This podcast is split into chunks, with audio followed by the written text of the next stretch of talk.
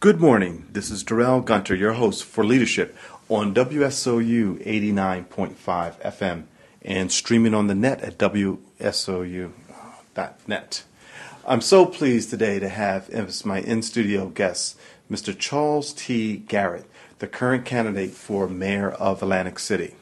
Mr. Garrett, welcome to the program. Thank you, and thank you for inviting me on, uh, Darrell. It's, uh, it's, it's actually it's my pleasure to be here. Some time ago, we did a series titled Atlantic City, Miss America, Where Are You? That was done back in the fall of 2011. At that time, the, the current mayor did not come into, did not come onto the program uh, for his own reasons. And now we see that uh, Atlantic City is at a turning point. point, and you're running for mayor. Explain to the, the voters of New Jersey, because New Atlantic City, believe it or not, is very important to the state of New Jersey. Why should they vote for Mr. Charles T. Garrett?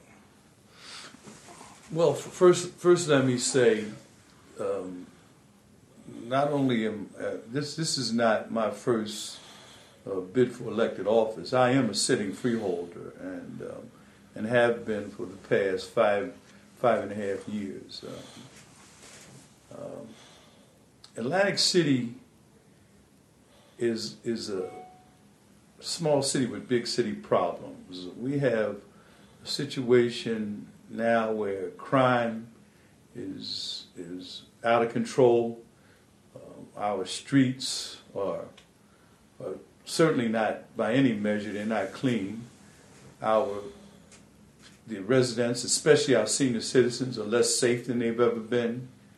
And uh, in fact, uh, Atlantic City is lacking the leadership that it that that it requires at this point to move this city forward uh, and make it the model city that it that it can be. Uh, at the present time, we have which would would be referred to as a tale of two cities. Uh, the state was had has come to the point where they were their tolerance had run out with the, with the city fathers, and they actually had to come in here and create uh, a tourism district and separate it for, from from the rest of the city because it was the, the city was again it was not being maintained. Uh, we had we, we had problems with rampant crime, and uh, the governor and the legislature decided that it was time to uh, make some separation. I believe, I, I, sincerely believe that all of Atlantic City should be a tourism district. Um, we cannot afford to have what's referred to as a tourism district and what is tantamount to a terrorism district in Atlantic City because tour, quite frankly, is you, you'll never it'll never be a destination resort at that point. Uh, Atlantic City is at the crossroads right now, and we have to make a choice. Uh, this mayor has been in office now for nine years, and by all accounts, we're get, it's getting pro- progressively worse in this town you, you need a mayor for one thing that can actually have lines of communication wide open with the state, the county, and all of your major stakeholders. That is not the case. In fact, this mayor continuous is he, he insists on some sort of uh, separation between himself and and the, and the, and the present uh, of governor of the state of New Jersey, and it does not bode well for for the people, for the for the taxpayers and the business community in Atlantic City. So, if you are successful on uh, Tuesday, mm-hmm. June fourth, of being elected mayor of Atlantic City, um, tell us about your sixty to ninety day plan, and and and, and how will that help towards the longer term goal mm-hmm. Of bringing Atlantic City back to the status of being the world's playground? Well, let's just start with this is a primary, actually. This is a primary, so you know we'll still have The general the election. general election in November. Yes, and but- I, I, but I fully folks- intend Right. that I you expect that if I win this primary, I'm going to win the general. But I believe, I truly believe that Atlanta. First, first of all, let me just say, Atlantic City, the way it's being run now, is just it's haphazard. You've got a mayor that's got his whole family employed in City Hall. Now, Atlantic City cannot be run as a major city. Uh, you know, arguably one of the two, three most important cities in the state of New Jersey, as far as uh, you know revenue, cannot be run like a mom and pop store. You have to have professionals running the city, a team of professionals. Now, I often say, I don't have to be the smartest guy in the room, but I need to surround myself with the best and the brightest. And that's what is lacking in Atlantic City right now. It's just not being run by professionals. If I could do a chart for you, a DNA chart, as to who the employees are in the upper echelon of this administration, you would be shocked to find out that some one way or another, they're all related, whether it's through marriage or through, you know, blood relations. The nepotism is just, it's unacceptable.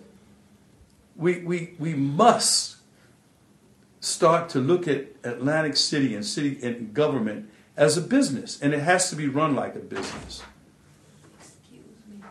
In order, in, excuse me, in order for that to, to happen, you, you, you, you're going to have to have a, a change in, in the leadership here because we know what this mayor has done, and it's nine years. We have nine years of a record and, and proof of what his methodology is, and it's just not working. But but okay, uh, and, you- and you're right. Th- th- This is the primary, and the general election is in the fall. But Mm-hmm. the the presumption is that whoever wins the primary wins the general election. That's the the general. presumption, and it's So- probably, probably mostly right. So at that point, it, it's it's after the no- November election.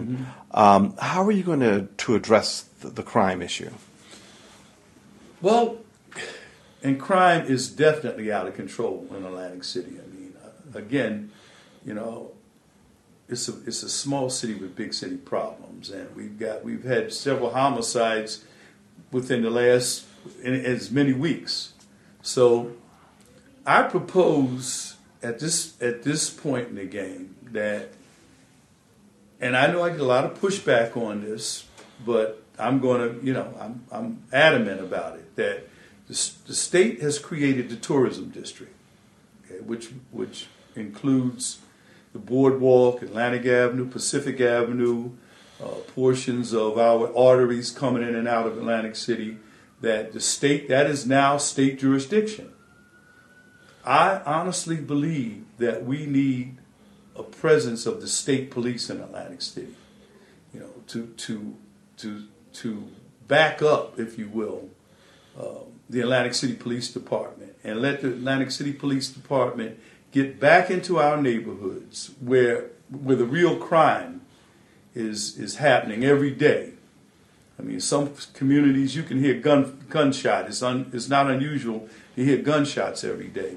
We need to get the Atlantic City Police Department back into the community. I believe that this whole gang situation and Atlantic City does have it's just one gang as far as I'm concerned. They say there's several gangs, but I look at it as one gang. You know, it's, it's the you know, and we have to give first of all the the residents have to feel safe, and if this if the residents feel safe, this is is a pretty good bet that your tourists are going to feel that you know they can come here and not have to worry about you know being the victims of crime.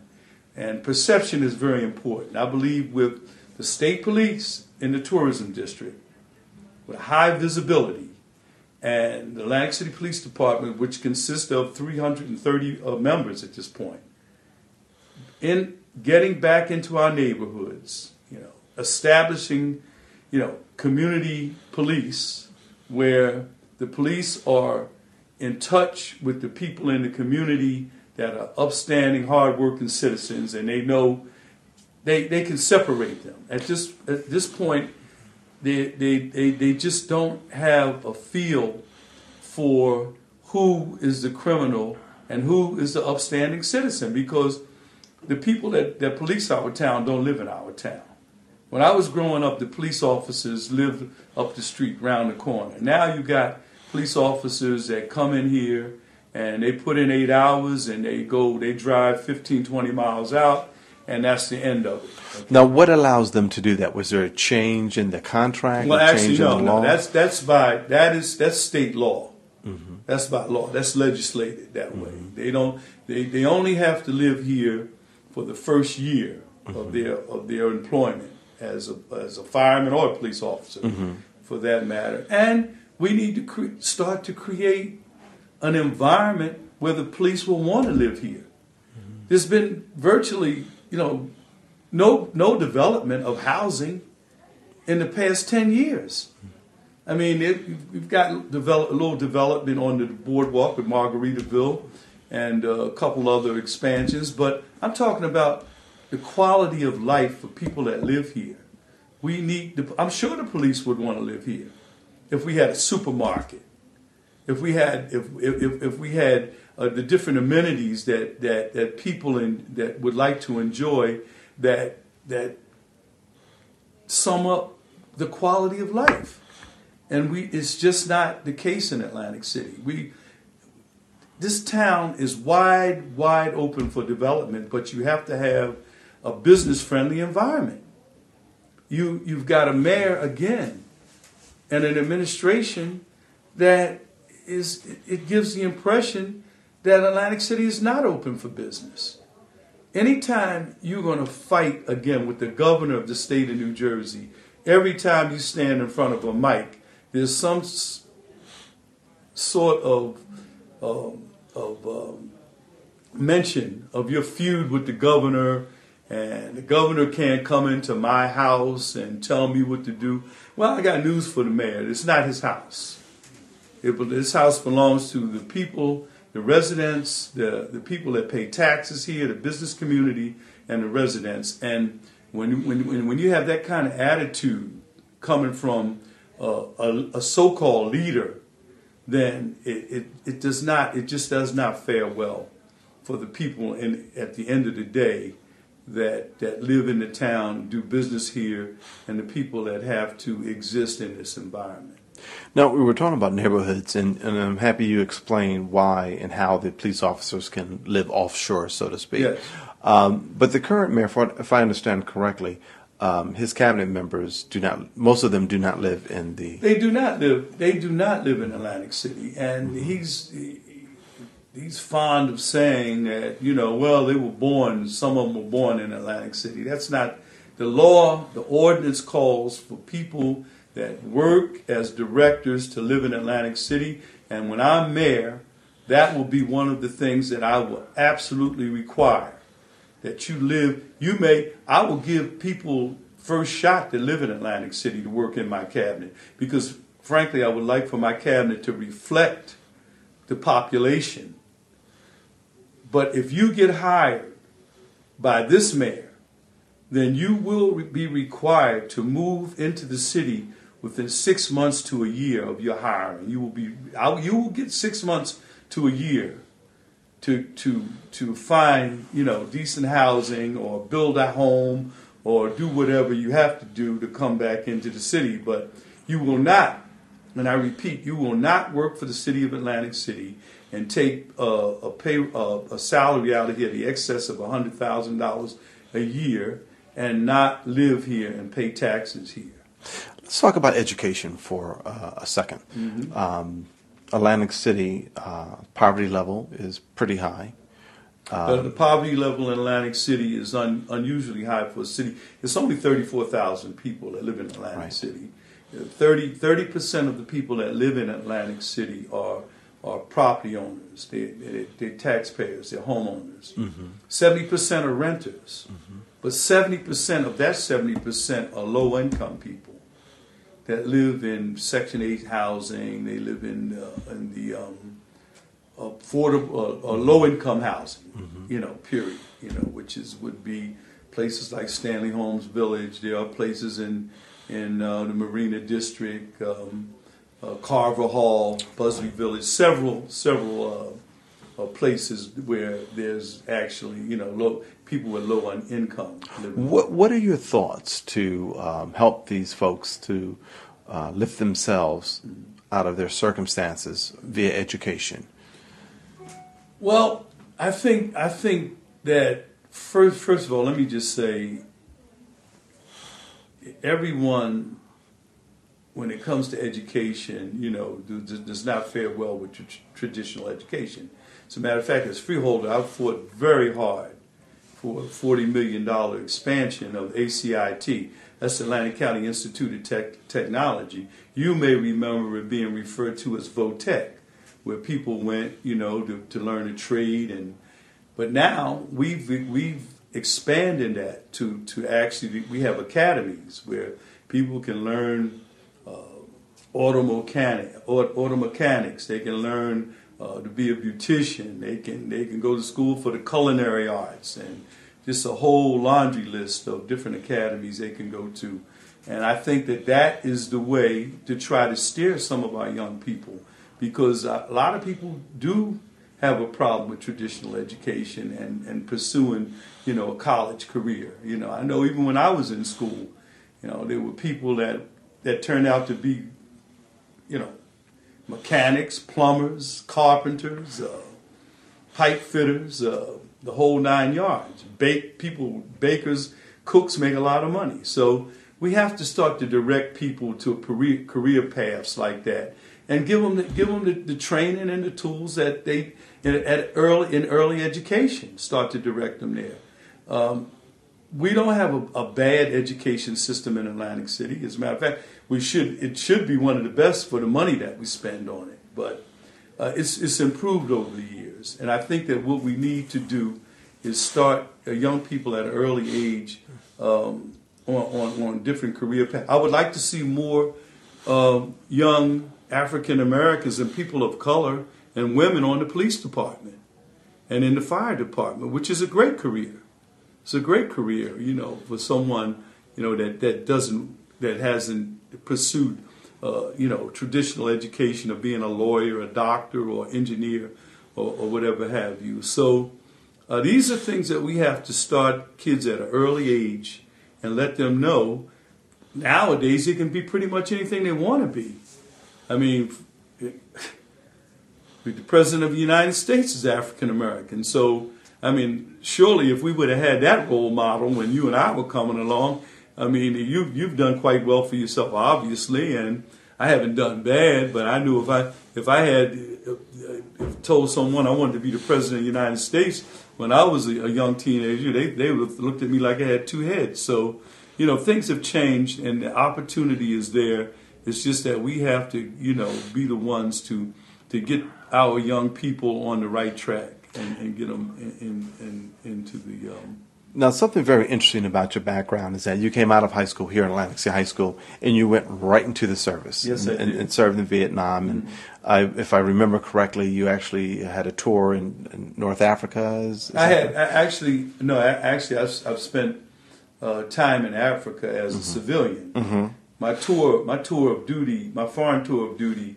was uh, in Vietnam, In Vietnam. South, Mhm. Southeast, Southeast Asia.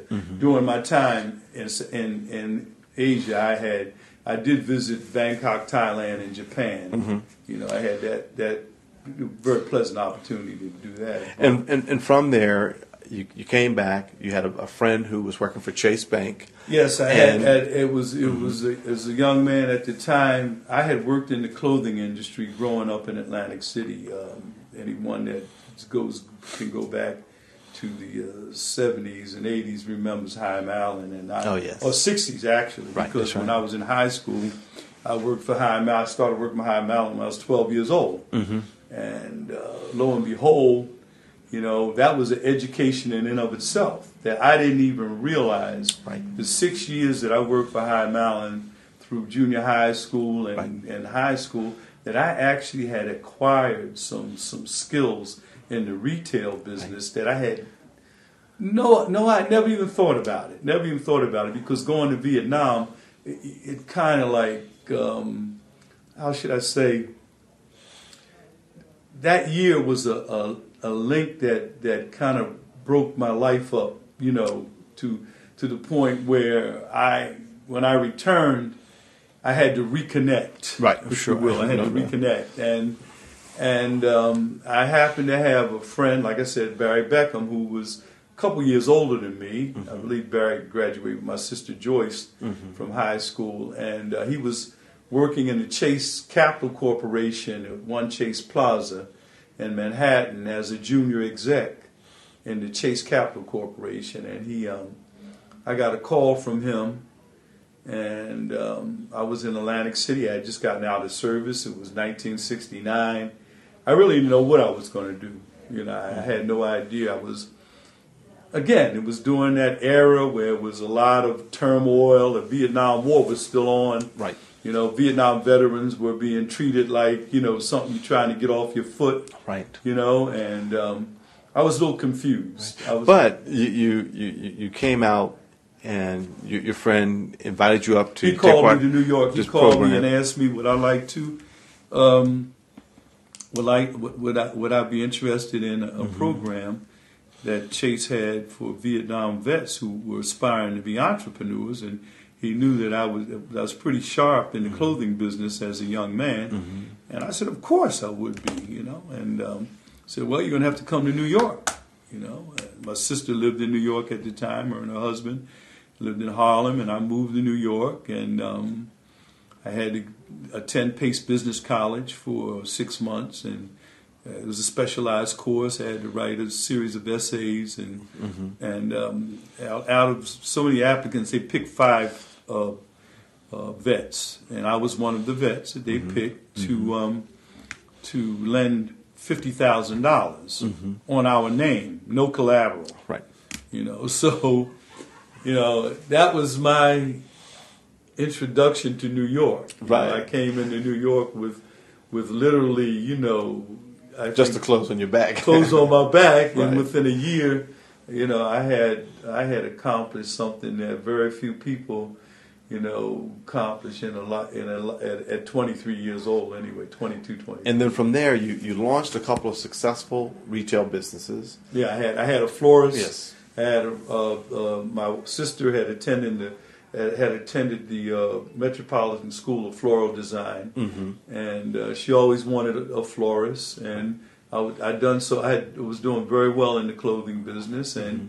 that was during the time when we had boutique clothing stores, and Right. we had the boutique florists, and and she convinced me to open up a florist on the west side of Right. town, 89th and Amsterdam, Mm-hmm. and uh, we we I, I opened it up. I opened up. Uh, we we she managed it, and we did quite well for a number of years. Uh, So you understand the necessity of small businesses to make a community absolutely, vibrant. absolutely. As a matter of fact, when people talk about jobs, you know, and going to work, I often refer to the fact that well, you know, you can. Is sometimes you have to create a job for yourself.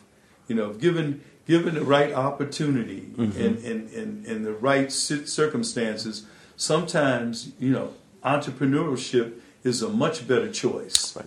than than looking for a job. Atlantic City is wide open for And and, for- and this is development. and this is where you see yourself as the right candidate for No mayor doubt. at this time. No doubt because about it. as we look at New York Avenue, where your office is, Right.